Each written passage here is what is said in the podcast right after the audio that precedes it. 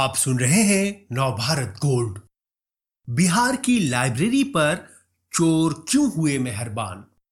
पटना से घंटे भर की दूरी पर एक साधारण से गाँव की लाइब्रेरी से चोरी की जाँच सीबीआई को सौंपी गई और मामला लोकसभा तक पहुँचा। अरुण सिंह की रिपोर्ट। पटना से करीब 50 किलोमीटर दूर दुल्हिन बाज़ार ब्लॉक में एक गाँव है भरतपुरा। वही है, प्राचीन और मध्यकाल की पांडुलिपियों की बेशकीमती धरोहर। तस्वीरों वाली इन मैन्युस्क्रिप्ट्स को संजोग कर रखा गया है गोपाल नारायण पब्लिक लाइब्रेरी में। फिरदौसी का शाहनामा, निजामी का सिकंदरनामा, अमीर हमजा का दास्तान अमीर हमजा है तो दसवीं सदी के जरीन रकम अल हुसैनी शिराजी और मोहम्मद मोमिन जैसे बेहतरीन कैलीग्राफरों की कृतियाँ भी। आपको वहाँ सिंहासन बत्तीसी, बेताल पचीसी और अबुल फजल की रचनाओं से लेकर त्रिपुर सुंदरी पटलम और गर्ग संहिता जैसे ग्रंथ भी मिल जाएँगे। बिहार अभिलेखागार के सहायक निदेशक रह चुके डॉक्टर मासूम रजा काजमी कहते हैं, इस लाइब्रेरी में मुगल काल की तस्वीरों वाली मैन्युस्क्रिप्ट्स हैं। इनमें से कुछ पांडुलिपियाँ तो ऐसी हैं जो Khudabakhsh Khan Oriental Public Library में भी नहीं। खान कहते हैं, कुछ मैन्युस्क्रिप्ट्स ऐसी हैं जिनकी दूसरी कॉपी आपको कहीं और नहीं मिलेगी। जितनी शानदार ये लाइब्रेरी है, उतनी ही रोचक है इसकी कहानी। ये लाइब्रेरी बनवाई थी राजा भरत सिंह के वंशज गोपाल नारायण सिंह ने। उन्होंने दिल्ली में ब्रिटिश सम्राट जॉर्ज पंचम की ताजपोशी की याद में 1912 में इस लाइब्रेरी की स्थापना तत्कालीन कलेक्टर प्रेंटिस के हाथों कराई। ताजपोशी से जुड़ा दिल्ली दरबार लगा था 1911 में। गोपाल नारायण सिंह राजा बनारस के दामाद थे। राजा बनारस ने उन्हें कई दुर्लभ पांडुलिपियाँ उपहार में दी थीं। इनमें ताड़ के पत्ते पर लिखी महाभारत, त्रिपुर सुंदरी पटलम सिकंदर नामा शाहनामा के अलावा कैलीग्राफी के दुर्लभ नमूने शामिल थे। बाद के दिनों में गोपाल नारायण सिंह ने कई और पुरानी मैन्युस्क्रिप्ट्स भी जुटा ली। उनके एक वंशज रघुराज नारायण सिंह ने 1956 में एक दान पत्र तैयार कराया और इस लाइब्रेरी को प्राइवेट के बजाय पब्लिक प्रॉपर्टी बना दिया। लेकिन इसके साथ एक शर्त भी जोड़ी। शर्त ये कि पांडुलिपियाँ भरतपुरा की लाइब्रेरी में ही रहेंगी और उनके परिवार के उत्तराधिकारी ही इसके सचिव रहेंगे। बाद में लाइब्रेरी से लोगों का ध्यान हट गया।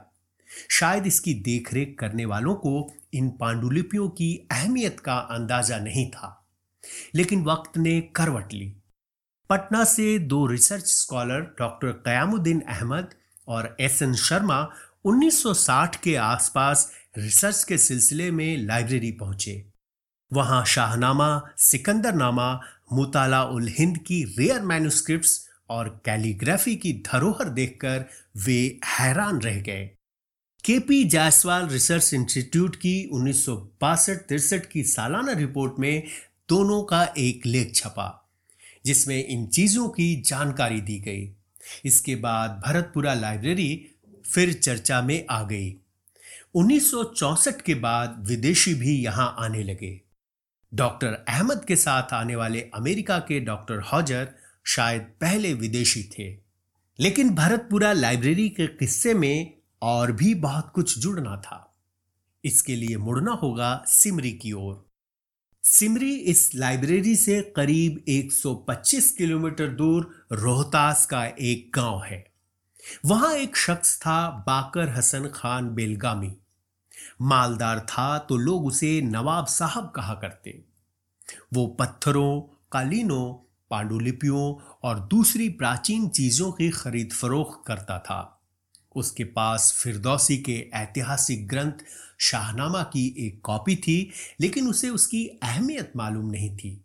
उसने उसे पटना के Khuda Bakhsh Khan Oriental Public Library को बेच दिया। बाद में जब उसे शाहनामा की अहमियत पता चली तो बहुत पछताया। वापस लाने की कोशिशें की लेकिन नाकाम रहा। उन्हीं दिनों एक और किरदार उभरता है भरतपुरा लाइब्रेरी की कहानी में। नाम था वज़ीर हैदर।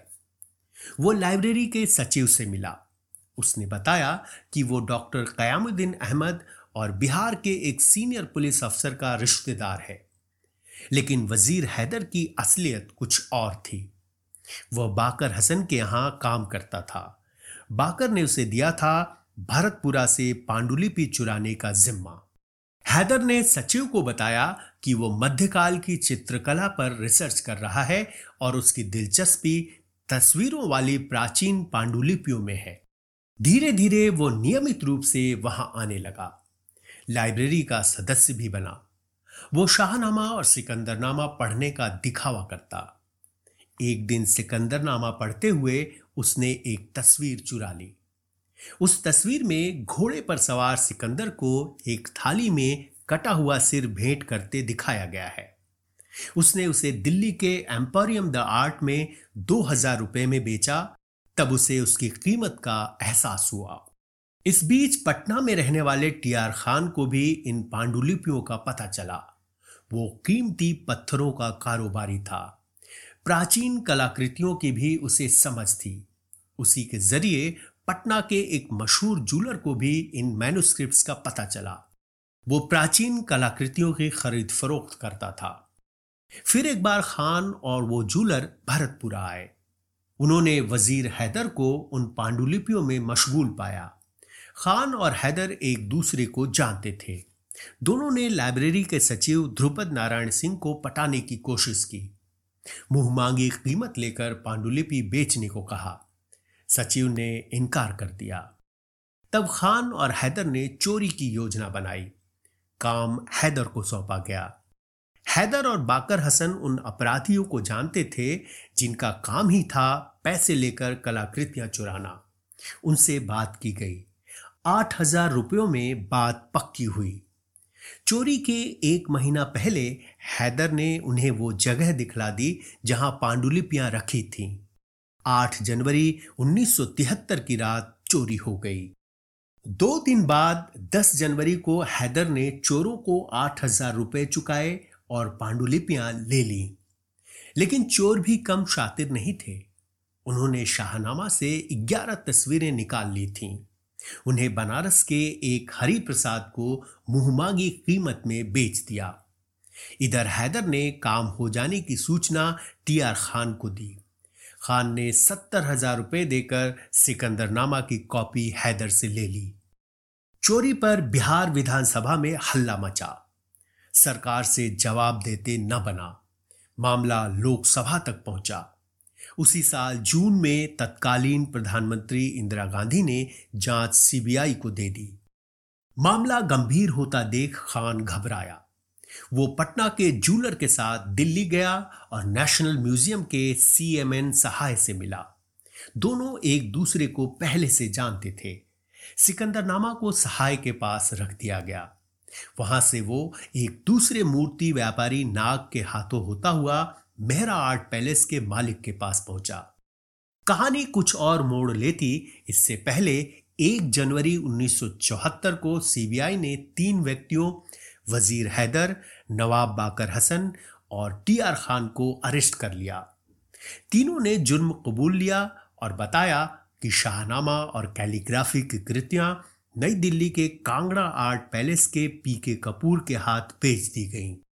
सीबीआई ने बनारस के हरिप्रसाद की दुकान से 21 दिसंबर 1973 को और दिल्ली के एम्पोरियम द आर्ट से सिकंदर नामा की वो तस्वीर बरामद कर ली जिसे हैदर ने चोरी कराने के बाद बेचा था।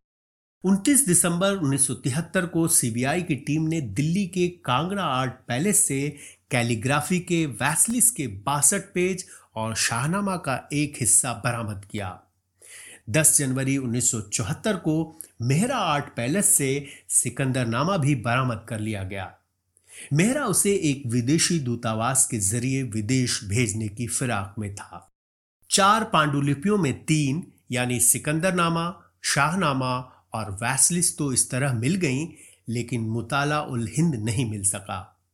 बाद के दिनों में इंटरपोल ने कैलिफ़ोर्निया के पास एलिजा नामक स्थान पर उसे बरामद किया। भरतपुरा लाइब्रेरी में कई और अनमोल चीज़ें हैं। अकबर के दरबार के मशहूर चित्रकार बसावन की पेंटिंग साधु भी इनमें शामिल है।